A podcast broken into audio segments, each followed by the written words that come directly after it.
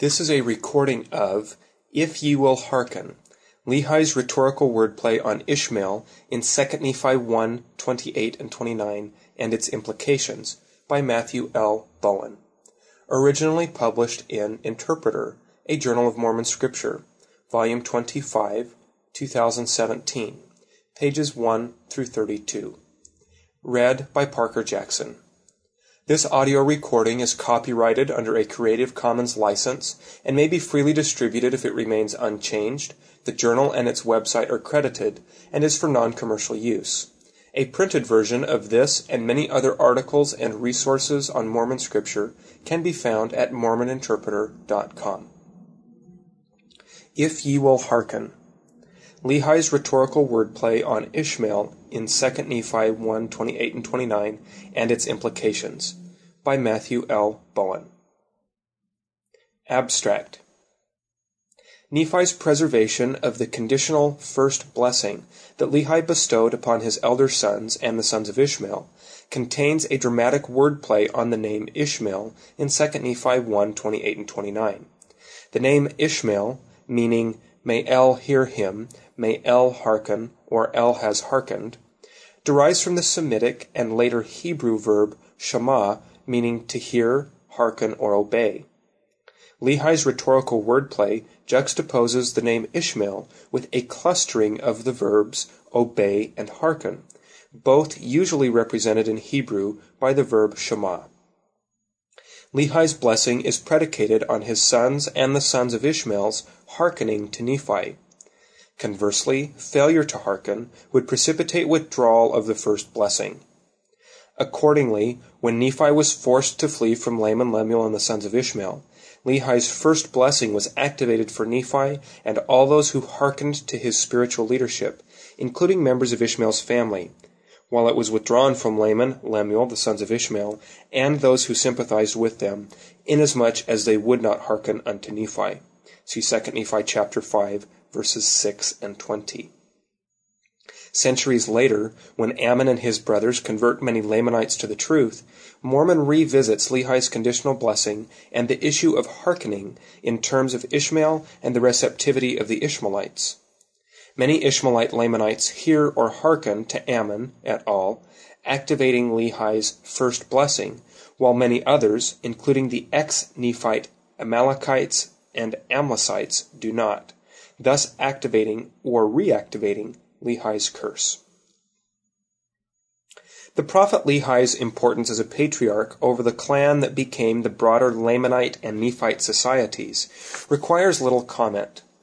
Although Ishmael's role as patriarch and ancestor over the clan was scarcely less important in many respects, it is often forgotten or underemphasized. Nephi records that, quote, Ishmael died and was buried at the place which was called Nahom, and that his family, and in particular his daughters, did mourn exceedingly. From this point onward, Ishmael himself no longer remains an active part of Nephi's narrative. However, by virtue of his name and by virtue of his ancestral role, he retains a formidable background narrative presence in Nephi's small plates record, as well as in the post King Benjamin period of Lehite history preserved in Mormon's abridged record. Nephi, who married one of Ishmael's daughters, perhaps the very one who interceded on his behalf with her brothers, never gives the personal name of any member of Ishmael's family. He always refers to them as the sons of Ishmael or daughters of Ishmael. Nephi does not even give the name of the daughter of Ishmael who became his wife. For Nephi's purposes on the small plates, the filial relationship between Ishmael and his children was a sufficiently significant descriptor for each individual. The clearest intersection of the name Ishmael, which in Hebrew denotes may El, or God, hearken, occurs in Lehi's admonition to Laman, Lemuel, Sam, and the sons of Ishmael in 2 Nephi 1 verses 28 and 29, in which Lehi exhorts them to hearken unto Nephi's voice, promising them his, Lehi's, first blessing if they do hearken to Nephi, and warning them that the first blessing will be Nephi's if they fail to hearken.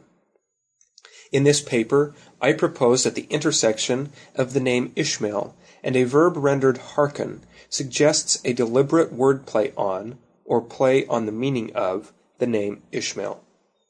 I will further suggest that Lehi intended this word play, spoken in Hebrew and reported by Nephi on his small plates, to garner the attention of Ishmael's sons and daughters. Lehi had foreseen the almost inevitable refusal of Laman and Lemuel to hearken to his own and Nephi's spiritual direction. See 1 Nephi chapter 8. But at least one of the sons of Ishmael and one of the daughters, not to mention Ishmael's wife, had previously supported Nephi, even sticking their necks out for him, so to speak. See 1 Nephi chapter 7 verse 19.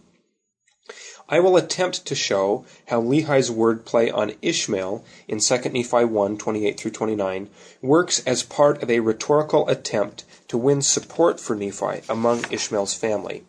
Moreover, all this appears to have implications for Mormon's telling of the Lamanite conversion narratives in his abridged Book of Alma, and the conversion of the Lamanite royal family who lived in the land of Ishmael. Mormon represents Ammon in a literary way as Nephi. In so doing, Mormon invokes the terms hear and hearken, represented in Hebrew by the verb shema, that recalls Lehi's admonition in 2 Nephi 1 28 and 29. In this admonition, Lehi predicated his promised first blessing on hearkening to Nephi. The Ishmaelite Lamanites in the land of Ishmael hearkened to Ammon's spiritual guidance and leadership in the same way that Lehi had hoped Laman and Lemuel would hearken to Nephi's spiritual guidance and leadership. Conversely, the ex-Nephite Amalekites and Amlicites, who rejected the preaching of Ammon's brother Aaron, and the Lamanites who rejected the preaching of Ammon's other brothers, worsened their spiritual disinheritance. If you will not hearken, a methodological note. Biblical Hebrew gives us a pretty good idea of what the phrases if you will hearken and if you will not hearken would have looked like in the language of Lehi, Nephi, Ishmael, and their families. Forms of these phrases are attested in Genesis 34:17, Leviticus 26:14, Deuteronomy 11:13, Jeremiah 17:24, Jeremiah 17:27, Jeremiah 26:4, and Ezekiel 20:39. Without exception, the idiom used in these legal and prophetic texts employs the verb shema, whence the name Ishmael derives. Throughout this article, I will work on the assumption that Hebrew was the everyday language that Lehi, Ishmael, and their families used, however Nephi chose to represent that language on his small plates. In other words, the Hebraistic word play in 2 Nephi 1 28 and 29 and elsewhere works on the level of what Nephi reports his father Lehi to have spoken. Lehi almost certainly would have used conditional expressions identical or close to im tishma'u Eli and im lo tishma'u Eli, both of which have strong lexical and aural resonances with the name Ishmael. The name Ishmael. Ishmael is a Semitic and Hebrew name meaning may El, God, hearken, or El, God, has heard. In addition to being the name of the son of Abraham and Hagar, and the eponymous name of his tribal descendants, Ishmael is further attested in the Bible as the name of a prince of Davidic descent who assassinated Gedaliah, the Babylonian appointed governor of Judah after the destruction of Jerusalem and the exile of its inhabitants to Babylon. See 2 Kings 25:25. Ishmael is attested abundantly in Hebrew seal inscriptions. The books of Ezra and Chronicles mention other Israelites and Judahites named Ishmael. Beyond Nephi's mentions of his father-in-law Ishmael and the use of the name Ishmael as both a toponym and the ethnonym of the family patriarch's descendants, Ishmael is attested at least once as a later Nephite personal name belonging to one of Amulek's ancestors. See Alma 10:2. Semites who bestowed this name upon their children would have done so in the hope that their deity would hear the child so named.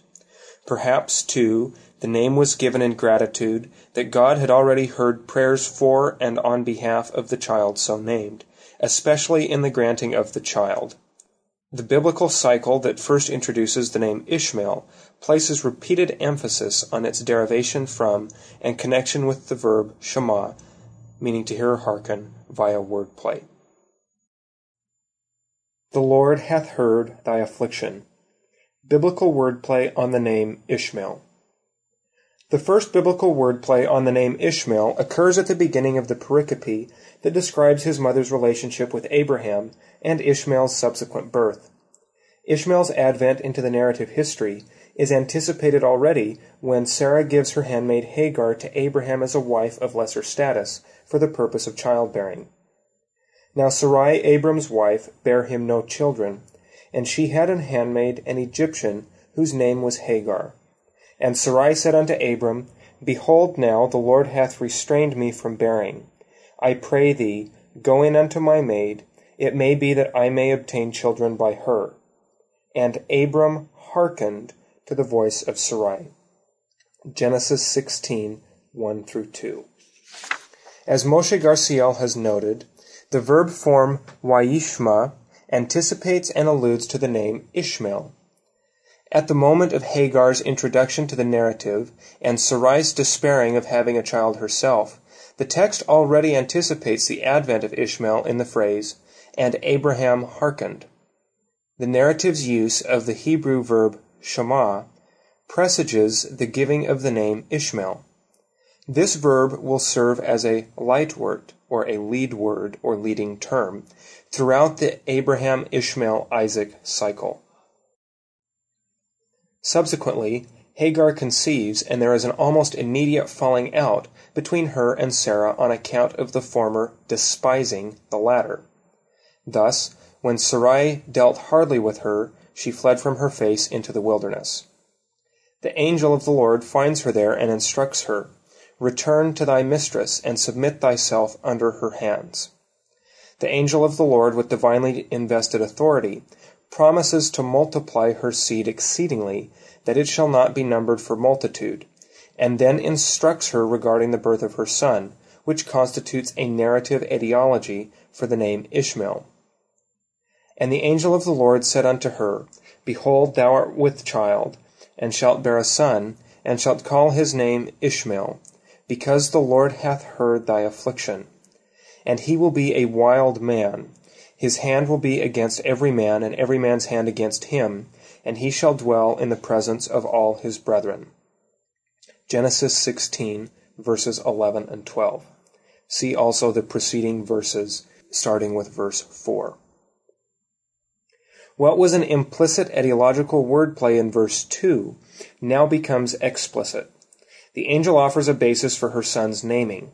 He will be Ishmael, meaning may El hear or El has heard, because the Lord, Yahweh, has heard his mother in her affliction. Ishmael's name, like his brother Isaac's subsequently, is divinely appointed, one might say in Latter day Saint terminology, foreordained. The words, thou shalt call his name, are both predictive and prescriptive. We see other examples of this phenomenon in the Old Testament and elsewhere in Scripture.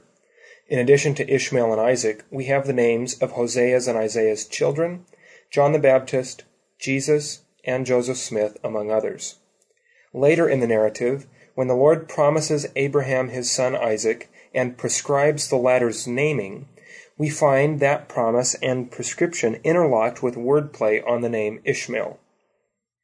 Then Abraham fell upon his face and laughed, and said in his heart, Shall a child be born unto him that is an hundred years old? And shall Sarah that is ninety years old bear? And Abraham said unto God, O that Ishmael might live before thee. And God said, Sarah thy wife shall bear thee a son indeed, and thou shalt call his name Isaac.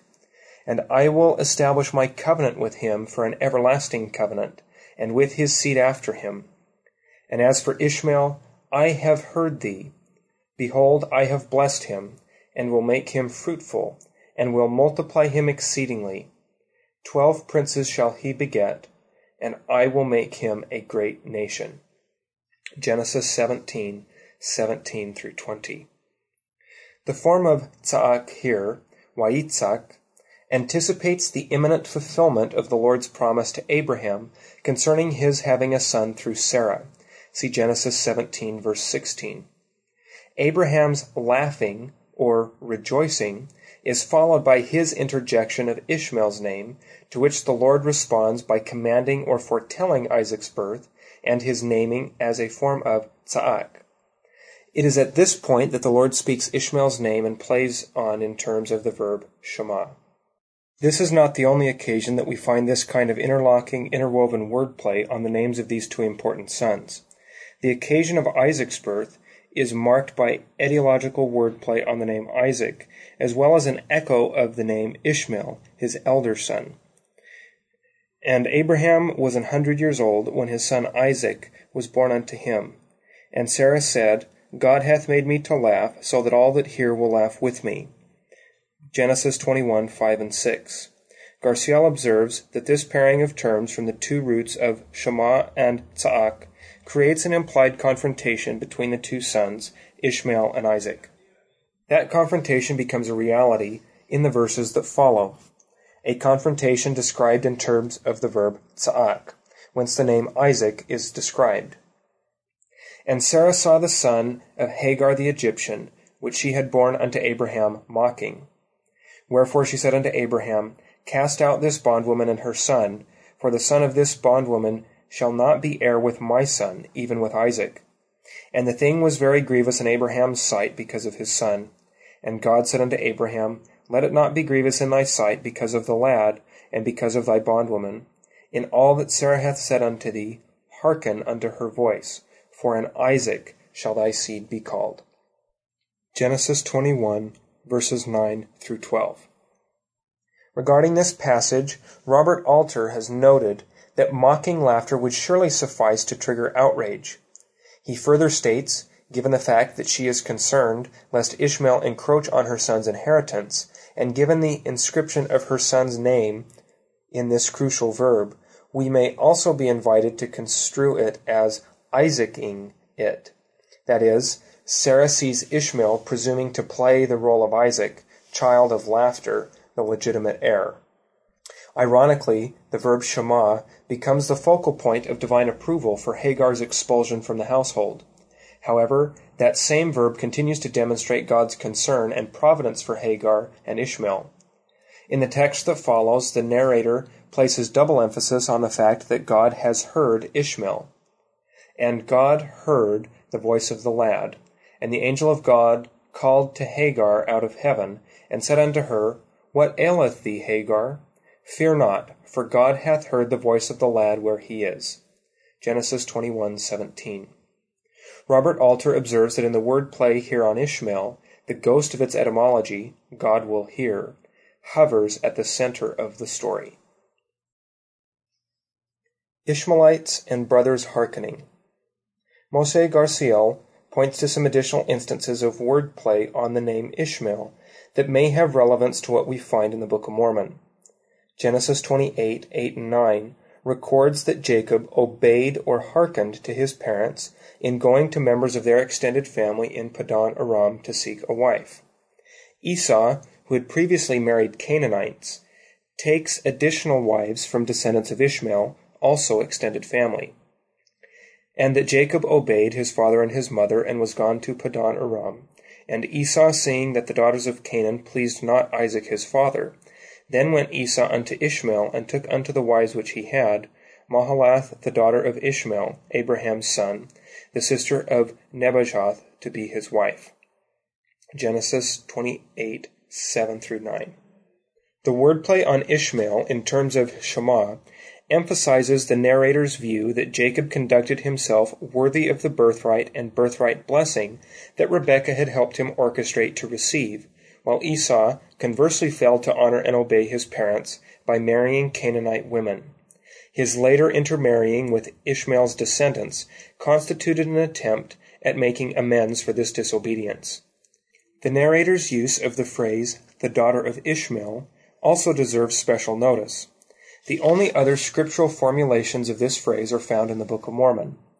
Lehi's sons and Zoram marry the daughters of Ishmael and the eldest daughter of Ishmael, respectively.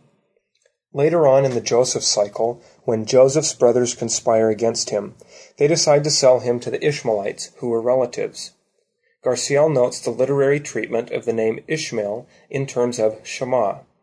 Come and let us sell him to the Ishmaelites, and let not our hand be upon him, for he is our brother and our flesh.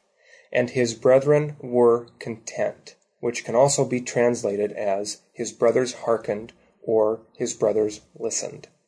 Genesis 37:27.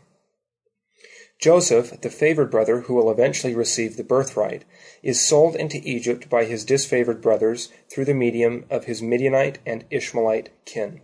See Genesis 37 verses 28 through 36 and chapter 39 verse 1.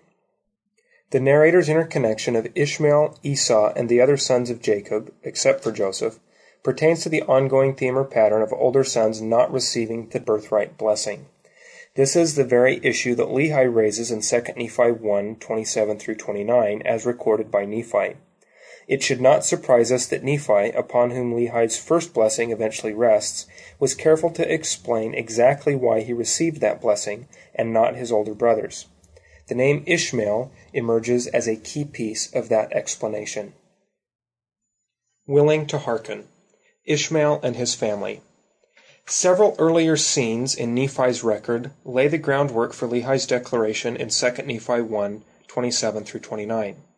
The first book of Mormon attestation of the name Ishmael occurs in 1 Nephi 7 2, when Lehi receives a revelation from the Lord that his sons are to return to Jerusalem and persuade Ishmael's family to join them in their journey. Laman and Lemuel's characteristic murmuring and complaining regarding their father's requests is noticeably absent on this occasion. And it came to pass that the Lord commanded him that I, Nephi, and my brethren should again return into the land of Jerusalem, and bring down Ishmael and his family into the wilderness. And it came to pass that I, Nephi, did again with my brethren go forth into the wilderness, to go up to Jerusalem. And it came to pass that we went up unto the house of Ishmael, and we did gain favor in the sight of Ishmael, insomuch that we did speak unto him the words of the Lord. And it came to pass that the Lord did soften the heart of Ishmael, and also his whole household, insomuch that they took their journey with us down into the wilderness to the tent of our father. 1 Nephi 7 2 through 5. Nephi himself implicitly hearkens to the Lord's commandment when he goes forth into the wilderness with his brothers to bring down Ishmael and his family into the wilderness. One can well envision that this constituted one of the most difficult sales pitches of all time to get Ishmael and his entire household to leave their homes and lives in Jerusalem on a journey whose conclusion in an unknown land was far from certain. Nephi does not tell us exactly what they said in making their pitch, only that we did speak unto him the words of the Lord. Presumably that sales pitch included prophecies about the imminent destruction of Jerusalem and Babylonian captivity. In any case, Ishmael and his family implicitly hearken to the Lord's commandment when they take their journey into the wilderness to join Lehi's family. Moreover, Nephi emphasizes the we pronoun here. In other words, Nephi would not have been the only one who spoke on this occasion. Laman and Lemuel's voices, and perhaps Sam's voice too, constituted an essential part of the brothers' attempt to persuade Ishmael and his household. Miraculously, the sales pitch works. The Lord softened the hearts of Ishmael and his entire family. Nevertheless, trouble quickly ensues. And it came to pass that as we journeyed in the wilderness, behold, Laman and Lemuel, and two of the daughters of Ishmael, and the two sons of Ishmael and their families, did rebel against us yea, against me, Nephi, and Sam, and their father Ishmael and his wife, and his three other daughters. And it came to pass in the which rebellion they were desirous to return unto the land of Jerusalem. And now I, Nephi, being grieved for the hardness of their hearts, therefore I spake unto them, saying, Yea, even unto Laman and unto Lemuel, Behold, ye are mine elder brethren, and how is it that ye are so hard in your hearts, and so blind in your minds, that ye have need that I your younger brother should speak unto you, yea, and set an example for you? How is it that ye have not hearkened unto the word of the Lord? 1 Nephi 7 6 through 9. Nephi's second question to Laman and Lemuel, How is it that ye have not hearkened unto the word of the Lord? Is particularly interesting in the immediate context of the rebellion of Laman and Lemuel and two of the daughters of Ishmael and the two sons of Ishmael and their families against Nephi and Sam and their father Ishmael and his wife and his other three daughters. Laman and Lemuel's refusal to hearken unto the word of the Lord, the very words of the Lord that they had spoken to Ishmael and his family, and to which Ishmael and his family had hearkened with softened heart, had already created a rift in the family, a lasting one, as evident in 2 Nephi chapter 5. The key point here is that Nephi has carefully ascribed the division of Lehi's and Ishmael's families to the failure of Laman and Lemuel to hearken. This, in turn, leads members of Ishmael's own family similarly to fail to hearken unto the word of the Lord. In fact, Laman and Lemuel caused members of Ishmael's family to not hearken unto the very words of the Lord the brothers, including Laman and Lemuel themselves, had spoken unto Ishmael and his household. See 1 Nephi chapter 7, verses 4, 5, and 9. Importantly, it is members of Ishmael's family, including one of the daughters of Ishmael and one of the previously rebellious sons of Ishmael, that saved Nephi's life. And it came to pass that they were angry with me again, and sought to lay hands upon me. But behold, one of the daughters of Ishmael, yea, and also her mother, and one of the sons of Ishmael, did plead with my brethren, insomuch that they did soften their hearts, and they did cease striving to take away my life. 1 Nephi 7 19. We can probably surmise that the daughter of Ishmael who intercedes and pleads on Nephi's behalf is the same daughter of Ishmael that he mentions marrying in 1 Nephi 16:7. Nephi records that she did this on at least one other occasion as well. See 1 Nephi chapter 18 verses 17 and 19. In any case, it is scarcely possible that Nephi would have married anyone from Ishmael's family who sympathized with his brothers and their murderous hostility toward him, or had failed to speak up on his behalf. It is important, too, that Ishmael and his wife, and the mother of Nephi's then future wife, according to Nephi's own words, had supported Nephi. See again 1 Nephi 7, verses 6 and 19. Nephi's posterity thus were also Ishmael's posterity. His own children would have been, in a very real sense, sons of Ishmael and daughters of Ishmael.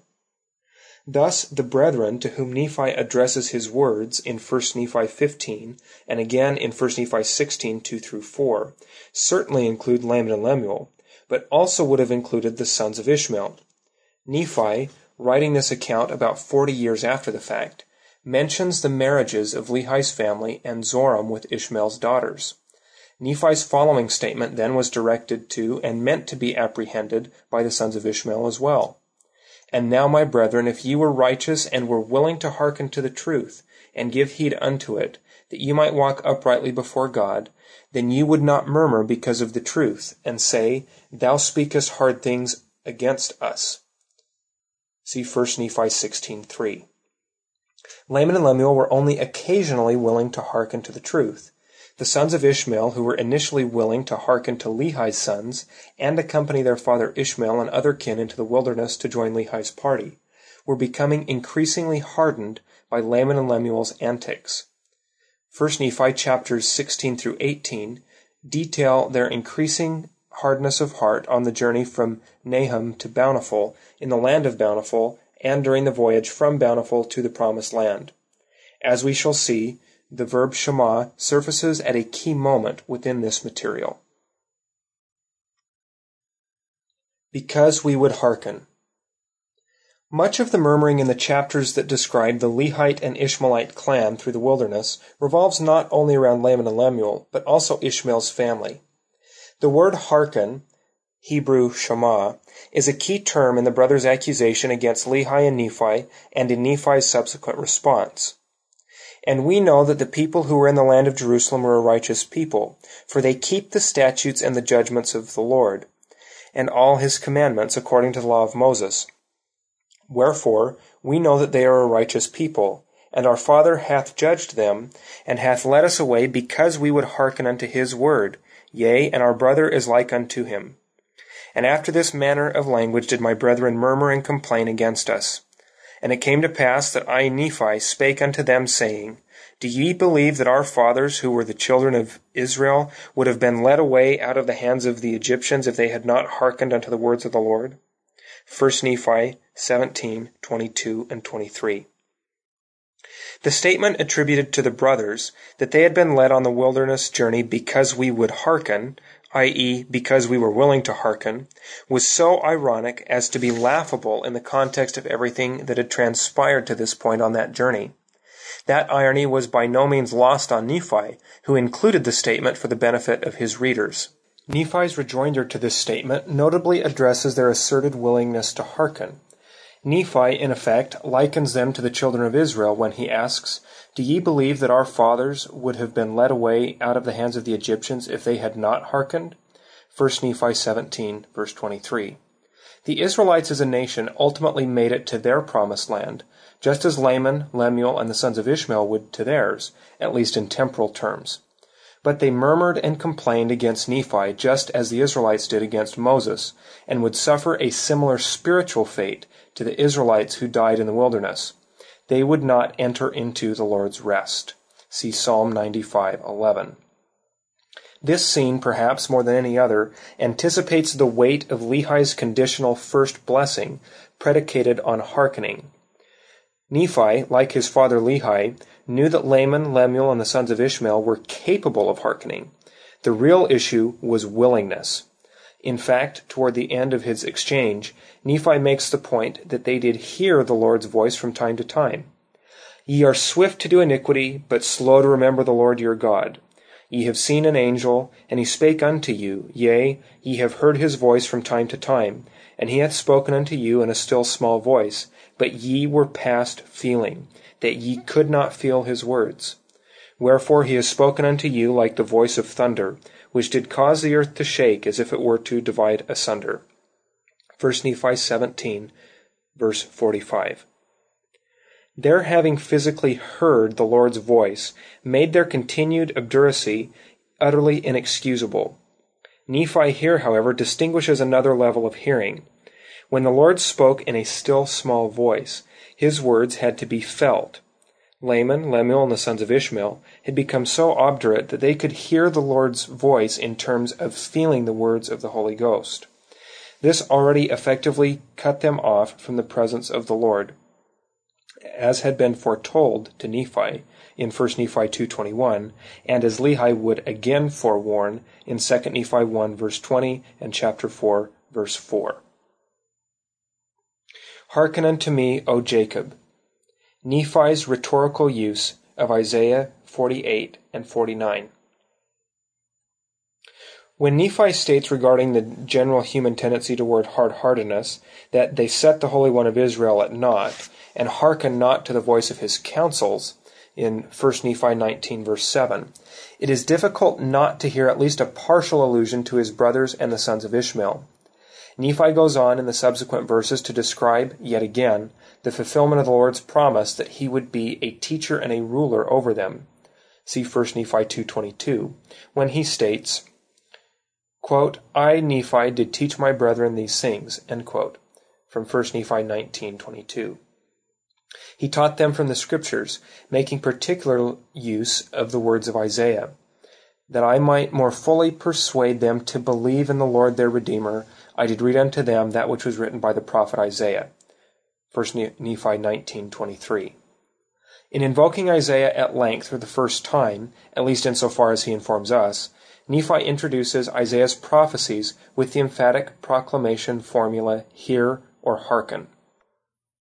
Wherefore I spake unto them, my brethren, saying, Hear ye the words of the prophet, ye who are a remnant of the house of Israel, a branch who have been broken off.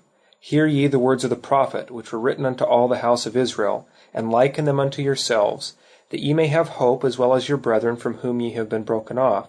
For after this manner has the prophet written, Hearken and hear this, O house of Jacob, who are called by the name of Israel, and are come forth out of the waters of Judah, who swear by the name of the Lord, and make mention of the God of Israel, yet they swear not in truth nor in righteousness.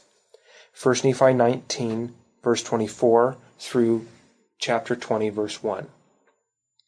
Israel and Judah, each in turn, had been conquered and exiled by foreign superpowers because they would not hear the messages of repentance the Lord had sent them through prophets. Likewise, Nephi's introduction and citation of Isaiah here emphasize what Laman, Lemuel, and the sons of Ishmael have consistently failed to do to hear. Even to hear or see events transpire within the physical realm does not necessarily mean that one will hear or see the meaning, especially the spiritual meaning, in those events. We recall that Laman and Lemuel had experienced great things, miracles even. In the course of the Lord saving them from the impending destruction of Jerusalem and preserving their lives en route to a new land of promise, they saw an angel and heard the voice of the Lord speak to them. Thus, it is interesting to consider the potential application or likening of what follows in Nephi's quotation of Isaiah 48 to the family circumstances, including those of Laman and Lemuel and Ishmael's family. Thou hast seen and heard all this, or you have heard, now see all this, and will ye not declare them? And that I have showed, or caused thee to hear, thee new things from this time, even hidden things, and thou didst not know them. They are created now, and not from the beginning, even before the day when thou heardest them, they were declared unto thee, lest thou shouldst say, Behold, I knew them. Yea, and thou heardest not, yea, thou knewest not. Yea, from that time thine ear was not opened, for I knew that thou wouldst deal very treacherously, and wast called a transgressor from the womb. 1 Nephi 20, 6 through 8. Nephi's citation of this particular Isaiah text becomes particularly apropos in the text of the events that led up to Nephi's statement in 1 Nephi 17:45. Ye have seen an angel, and he spake unto you, yea, ye have heard his voice from time to time, and he hath spoken unto you in a still small voice, but ye were past feeling, that ye could not feel his words. Wherefore he has spoken unto you like unto the voice of thunder. Thus Nephi uses Isaiah to summon his brothers, including the sons of Ishmael, to hearken. Hearken unto me, O Jacob and Israel, my called, for I am he. I am the first, and I am also the last. Mine hand hath also laid the foundation of the earth, and my right hand hath spanned the heavens. I call unto them, and they stand up together. All ye assemble yourselves and hear. Who among them hath declared these things unto them? The Lord hath loved him Yea, and he will fulfill his word which he hath declared by them, and he will do his pleasure on Babylon, and his arm shall come upon the Chaldeans. 1 Nephi 20, verses 12 through 14. O that thou hadst hearkened to my commandments, then had thy peace been as a river, and thy righteousness as the waves of the sea. 1 Nephi 20, verse 18. Whether he has taken it from the brass plates version of Isaiah or has interjected it himself, Nephi introduces his recitation of Isaiah 49 in similar fashion to his introduction of Isaiah 48, using the prophetic proclamation formula, Hearken. And again, Hearken, O ye house of Israel, all ye that are broken off and are driven out because of the wickedness of the pastors of my people. Yea, all ye that are broken off, that are scattered abroad, who are of my people, O house of Israel. Listen, O isles, unto me, and hearken, ye people from far. The Lord hath called me from the womb, from the bowels of my mother hath he made mention of my name. 1 Nephi 21 1. Nephi's reading in the voice of Isaiah helps him to find and establish his own prophetic voice. He thus speaks to his brothers and brothers in law and their families with authority of the Lord's servant, as well as that of their teacher and their ruler, as noted above. See 1 Nephi 21:3, citing Isaiah 49:3. Although the broader themes of the scattering and gathering of Israel furnish the superstructure of Nephi's message in 1 Nephi chapters 20 and 21, his more immediate message to his brothers and their descendants remains a simple one. Hear, hearken, or listen, Shema, and hearken or attend, Hikshib. The phonetic components of the name Ishmael would have been particularly heard in the twofold use of the formula Shema Eli or Shimu Eli, meaning hearken unto me or listen ye unto me. All of this sets the stage for Lehi's Deuteronomy based final admonitions to his children and the children of Ishmael, on obedience to which his final blessings will be predicated. Even unto his commanding that ye must obey. 2 Nephi 1 27. Just ahead of his pronouncing his conditional blessing upon his older sons and the sons of Ishmael, Lehi cites an instance of their obeying Nephi when he spoke under the constraint of the Spirit. And it must needs be that the power of God must be with him, even unto his commanding you that ye must obey. Behold, it was not he, but it was the Spirit of the Lord which was in him, which opened his mouth to utterance that he could not shut it. 2 Nephi 1 verse 27. The word rendered obey here ultimately represents the spoken Hebrew word shema, meaning to hear, which includes the idea to obey. It is worth noting that our English word obey ultimately derives from a Latin word which means to hear or obey. Thus, obedience means to be in a state of hearing or hearkening. Lehi uses this example of almost forced obedience, hearing or hearkening, to Nephi and the blessings that it brought the family, to preface the bestowal of his conditional first blessing, which Lehi bestows on Laman, Lemuel, Sam, and the sons of Ishmael. Lehi will predicate this blessing on hearkening to, or obeying, Nephi's spiritual leadership, which, of course, becomes an issue of political leadership. If ye will hearken, but if ye will not hearken. Lehi's conditional first blessing in 2 Nephi 1 28 and 29. Today, as anciently, an Israelite's most important responsibility is to hear, as the so called Shema prefaced and included what Jesus called the first great commandment. Hear, O Israel, the Lord our God is one Lord.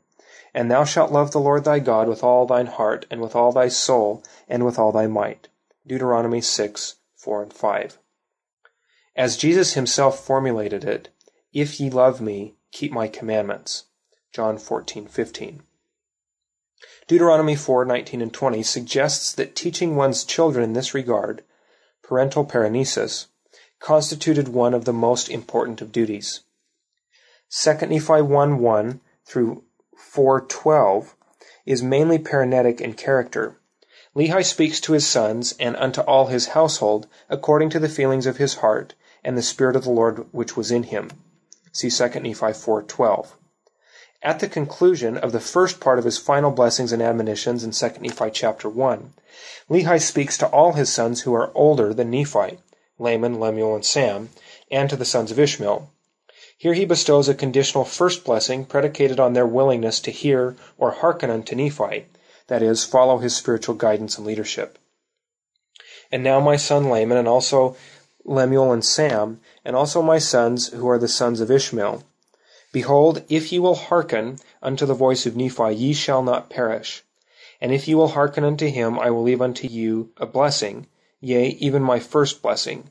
But if ye will not hearken unto him, I take away my first blessing, yea, even my blessing, and it shall rest upon him. 2 Nephi 1, 28 and 29. Lehi's admonition and blessing, as it appears in Nephi's text, closely juxtaposes the name Ishmael with a threefold repetition of the verb shema. If we include obey from 2 Nephi 127, the repetition is fourfold. The polyptotonic repetition of Shema around the name Ishmael would have had the immediate rhetorical effect of garnering the attention of Ishmael's sons, and probably any of his daughters who were present on the occasion. The imminence and urgency of their decision to hearken is accentuated by the repetition of the root Shema in its verbal and onomastic forms. Moreover, at this point we are reminded of Abraham's exclamation regarding his son Ishmael. Oh, that Ishmael might live before thee. In Genesis 17:18. Before Abraham fully understood the Lord's promise to him, his prayer was that Ishmael might be his spiritual heir and live before Yahweh, meaning live in his presence. Living in the Lord's presence now and in eternity was the very spiritual birthright that Laman, Lemuel, and the sons of Ishmael were on the verge of forfeiting. Regarding Lehi's first blessing, Noel B. Reynolds writes, This is a curious blessing. From Laman and Lemuel's perspective, it must have been very frustrating. In order to obtain the first blessing, they had to obey Nephi. On the other hand, if they did not obey Nephi, the father's blessing would go to Nephi. Either way, Nephi wins, although under the first option, Laman might preserve the blessing for his posterity by submitting himself during his lifetime to Nephi. Lehi's clear implication is that Nephi was his spiritual successor, even if political leadership roles remained for the elder brothers. Beyond the possession of legitimate political authority, which Laman, Lemuel, and the sons of Ishmael could have retained, Lehi's conditional first blessing seems to be more or less an adumbration of his restatement of the Lord's conditional promise. O my sons, that these things might not come upon you, but that ye might be a choice and a favored people of the Lord. But behold, his will be done, for his ways are righteousness forever. And he hath said that, Inasmuch as ye shall keep my commandments, ye shall prosper in the land. But inasmuch as ye will not keep my commandments, ye shall be cut off from my presence. 2 Nephi 1 19 and 20, and see also 2 Nephi 4 3 and 4. Much has already been written on the clear parallels that Nephi draws between the Exodus and Israel's journey through the wilderness toward the Promised Land, and the journey of the Lehites and Ishmaelites through the Arabian wilderness toward their Promised Land. Nephi unquestionably wishes his audience to see Laman and Lemuel's hardened hearts and relentless murmuring against Lehi and Nephi in terms of Israel's conduct toward Moses and Aaron in the wilderness. Accordingly, Lehi's conditional first blessing carries firm echoes of the language of Psalm 95, 7 through 11. Today, if ye will hear his voice, harden not your heart, as in the provocation, and as in the day of temptation in the wilderness, when your fathers tempted me, proved me, and saw my work. Forty years long was I grieved with this generation, and said, It is a people that do err in their heart, and they have not known my ways unto whom I swear in my wrath that they should not enter into my rest. This psalm alludes back to the story of Israel in the wilderness. Psalm 95, verses 7 through 11, recalls not only the account of Israel's lack of faith to go up to the land in Numbers chapters 13 and 14 and Deuteronomy chapter 1 verses 22 through 40, but also in view of Doctrine and Covenants 84 verses 23 and 24, Israel's refusal to endure Yahweh's presence. See Exodus 19:3 through chapter 20:19 and compare and contrast Deuteronomy 5:23 through 33 and Deuteronomy 18:15 and 19. Yahweh's covenant with and blessing upon Israel was predicated on hearing. Now therefore, if ye will obey my voice indeed, and keep my covenant, then ye shall be a peculiar treasure unto me above all people, for all the earth is mine. Exodus 19:5. However, Israel refuses to hear or see Yahweh. And they said unto Moses, Speak thou with us, and we will hear. But let not God speak with us, lest we die. Exodus 20:19. See also Deuteronomy 18:15 through 19. Israel's subsequent story, as found in the books of Joshua through 2 Kings, is one of failure to hear or obey, and thus one of failure to receive the conditionally predicated blessings. See also Doctrine and Covenants 82.10 and section 130 verses 20 and 21. The story of Laman, Lemuel, and the sons of Ishmael represents a similar story. Wherefore they did hearken unto my words. Nephi details the final fracturing and division of the Lehite Ishmaelite clan in 2 Nephi chapter 5. Importantly, Nephi distinguishes those who followed him from those who did not follow him, first with the term believe, perhaps as an ironic play on the name Laman, and then secondly with the term hearken, perhaps as a play on the name Ishmael. Wherefore it came to pass that I Nephi did take my family, and also Zoram and his family, and Sam mine elder brother and his family, and Jacob and Joseph my younger brethren, and also my sisters, and all those who would go with me. And all those who would go with me were those who believed in the warnings and the revelations of God, wherefore they did hearken unto my words. 2 Nephi chapter 5 verse 6. At least some of Ishmael's posterity hearkened unto Nephi's words. In so doing, they became joint heirs with Nephi to Lehi's first blessing. They would have access to the presence of the Lord in terms of having the gift and power of the Holy Ghost, but also access to the ritual presence of the Lord in the temple that Nephi would have his people build. See chapter 5 verse 16. They would have access to the writings on the brass plates. In short, they would be able to enter into the Lord's rest because they were willing to hear or hearken, in the psalmist's words today. Thus, immediately, the great plan of redemption could be brought about or activated for them. See Alma 34:31 and 34:16. Inasmuch as they will not hearken.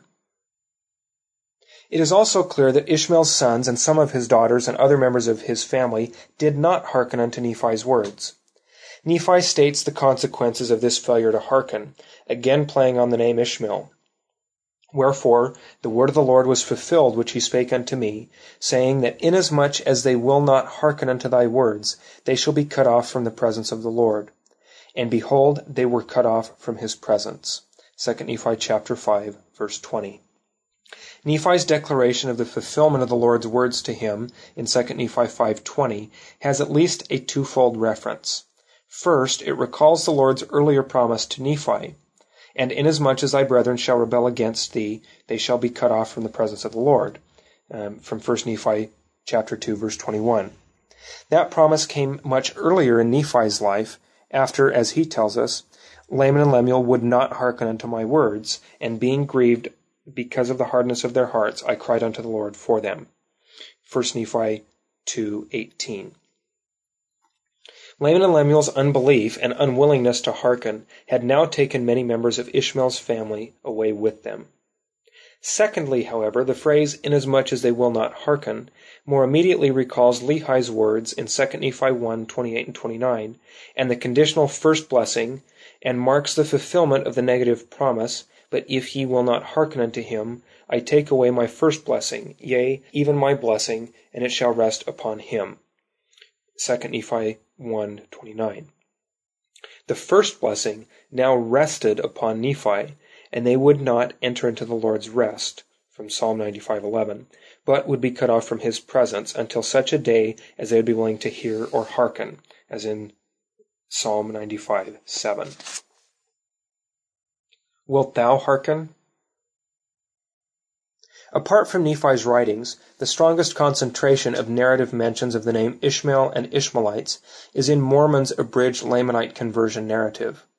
There is a significant narratological focus on hearing and hearkening to Nephite spiritual guidance. From the outset of this narrative, Mormon emphasizes the connection between Lamoni and the Lamanite royal family and the Ishmaelites. And thus Ammon was carried before the king who was over the land of Ishmael, and his name was Lamoni, and he was a descendant of Ishmael. Alma 17:21. Ishmael and the Ishmaelites are not mentioned in such a prominent way in Mormon's narrative heretofore. The narrative places dramatic emphasis on Lamoni's reaction as he hears of Ammon's exploits. See Alma 18. More to the point, however, Mormon's account of Lamoni's hearkening to Ammon's words demands consideration in light of the refusal of Laman and Lemuel and sons of Ishmael in times past to hear and hearken.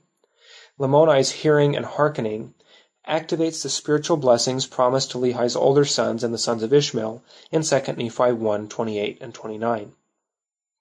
Ammon, Nephi's descendant through the Nephite royal line, in a real sense represents his ancestor Nephi at this moment in Nephite Lamanite history, a moment which recreates earlier moments when Laman and Lemuel and the sons of Ishmael had the choice to hearken unto Nephi or to not hearken.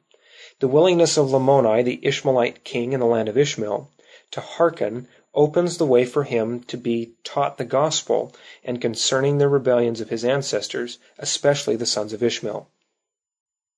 Now Ammon being wise, yet harmless, he said unto Lamoni, Wilt thou hearken unto my words, if I tell thee by what power I do these things? And this is the thing that I desire of thee. And the king answered him and said, Yea, I will believe all thy words. Alma 18, 22 and 23. And he also rehearsed unto them concerning the rebellions of Laman and Lemuel, and the sons of Ishmael, yea, all the rebellions did he relate unto them. And he expounded unto them all the records and scriptures from the time that Lehi left Jerusalem down to the present time. But this is not all. For he expounded unto them the plan of redemption, which was prepared from the foundation of the world. And he also made known unto them concerning the coming of Christ, and all the works of the Lord did he make known unto them. And it came to pass that after he had said all these things, and expounded them to the king, that the king believed all his words. Alma 18, 38 through 40. Lamoni's willingness to hearken and believe opens the way for many other Ishmaelite Lamanites in the land of Ishmael to hearken and believe. Mormon then states that the queen had heard of the fame of Ammon, therefore she sent and desired that he should come in unto her. Alma 19, 2. The ensuing scene replicates much of what had just happened between Ammon and King Lamoni. The queen and many others in the royal court also participate in an ecstatic vision. When misunderstanding and contention arise concerning the meaning of these events, Abish, the queen's providentially already converted maidservant, acts to ensure that these events do not culminate in disaster. After Lamoni and his wife are raised from their visions, Mormon records the willingness of many of Lamoni's Ishmaelitish people to hear or hearken.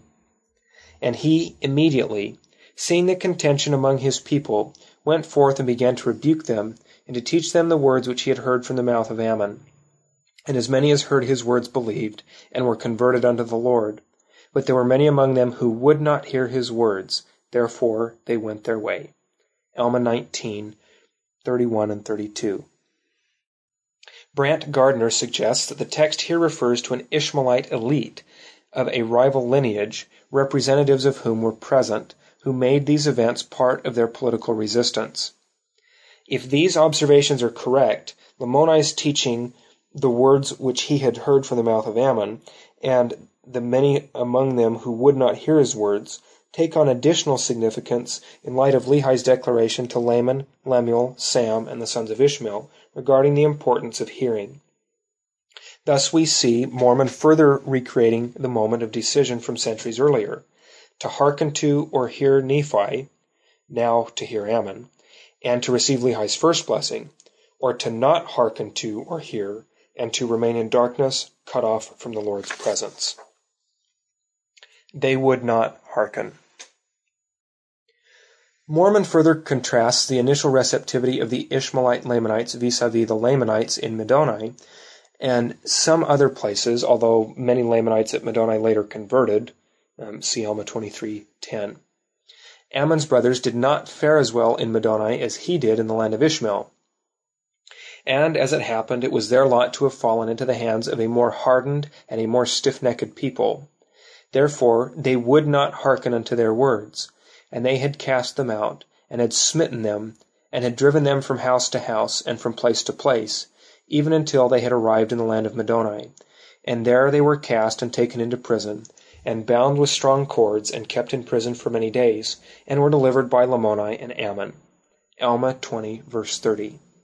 Many of the Lamanites in Middoni became more receptive to the gospel as time went on, especially after the conversion of Lamoni's father, the king of all the Lamanites. They too became spiritual heirs to the blessings that Laman and Lemuel and the sons of Ishmael had denied their posterity.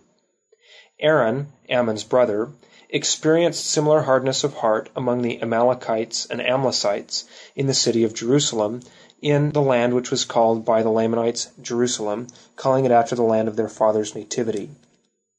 Alma 21, verses 1 and 4.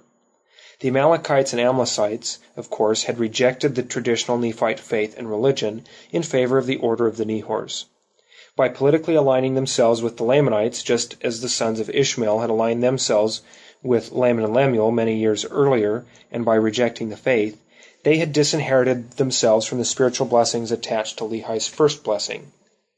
And it came to pass, as he began to expound these things unto them, they were angry with him, and began to mock him, and they would not hear the words which he spake. Therefore, when he saw that they would not hear his words, he departed out of their synagogue and came over to a village which was called Ani-Anti. And there he found Muloki preaching the word unto them, and also Ammah and his brethren. And they contended with many about the word. And it came to pass that they saw that the people would harden their hearts. Therefore they departed and came over into the land of Middoni. And they did preach the word unto many, and few believed on the words which they taught. Alma 21, verses 10 through 12. On one level, Mormon's twofold statement regarding the Amalekites and Amlicites that they would not hear Aaron's words further emphasizes the hardness of those to whom he preached. By the words they would not hear, we are to understand they did not want to hear. There is an allusion to Lehi's report of his dream and Laman and Lemuel's refusal to come and partake of the tree of life. And it came to pass that I saw them, but they would not come unto me and partake of the fruit. 1 Nephi 8, verse 18. As Jennifer C. Lane has noted, Lehi was stating they did not want to come. On another level, we should view Mormon's remarks here against the backdrop of Lehi's conditional blessing in 2 Nephi 1 verses 28 and 29, especially in consideration of the conversions that have already taken place among the Ishmaelite Lamanites previously. To the degree that Lamanites of Middoni and Ani-Anti, to whom Aaron, Ammah, and Muloki preached, would not hear, they remained subjected to the negative promises of Lehi's blessing. Mormon's statement, few believed, highlights the persistent unbelief that Ammon and the sons of Mosiah, as well as those who accompanied them, encountered in their missionary work. Fortunately, this is not the end of the story. Ishmaelite hearkening. The story was clearly different among the Lamanites in the land of Ishmael, who, Mormon emphasizes, were descendants of Ishmael. But he, Lamoni, caused that there should be synagogues built in the land of Ishmael, and he caused that his people, or the people who were under his reign, should assemble themselves together. And he did rejoice over them, and he did teach them many things. And he did also declare unto them that they were a people who were under him, and that they were a free people, and that they were free from the oppressions of the king his father, for that his father had granted unto him that he might reign over the people who were in the land of Ishmael, and in all the land round about. Alma 21, verses 20 and 21. In other words, these Ishmaelite Lamanites were the first to hear, and the easiest to be entreated with the message of the gospel. Mormon mentions the people of the Lamanites who were in the land of Ishmael in Alma 23:9 at the top entry in his catalog of Lamanite conversions from Alma 23:8 through verse 15. They were blessed accordingly. See 2 Nephi 128. When the unconverted Lamanites became an existential threat to the converted Lamanites, a council was held in the land of Ishmael. Uh, see Alma 24:5. When many of the previously hardened Lamanites joined the converted Lamanites, many of them came over to dwell in the land of Ishmael and the land of Nephi, and to join themselves to the people of God. See Alma 25:13. The name Ishmael in these chapters, from Alma 17 to chapter 25, becomes a fitting symbol of the people's willingness to hearken to the Lord and his messengers, and the Lord in turn heard or hearkened to them. Conclusion and Pragmatics Nephi's writings contain two final statements that invoke the theme of hearkening and obedience, or Hebrew Shema. Nephi concludes his first book thus Wherefore, my brethren, I would that ye should consider that the things which have been written upon the plates of brass are true, and they testify that a man must be obedient to the commandments of God. Wherefore, ye need not suppose that I and my Father are the only ones that have testified, and also taught them. Wherefore, if ye shall be obedient to the commandments and endure to the end, ye shall be saved at the last day. And thus it is. Amen. 1 Nephi 22, 30 and 31.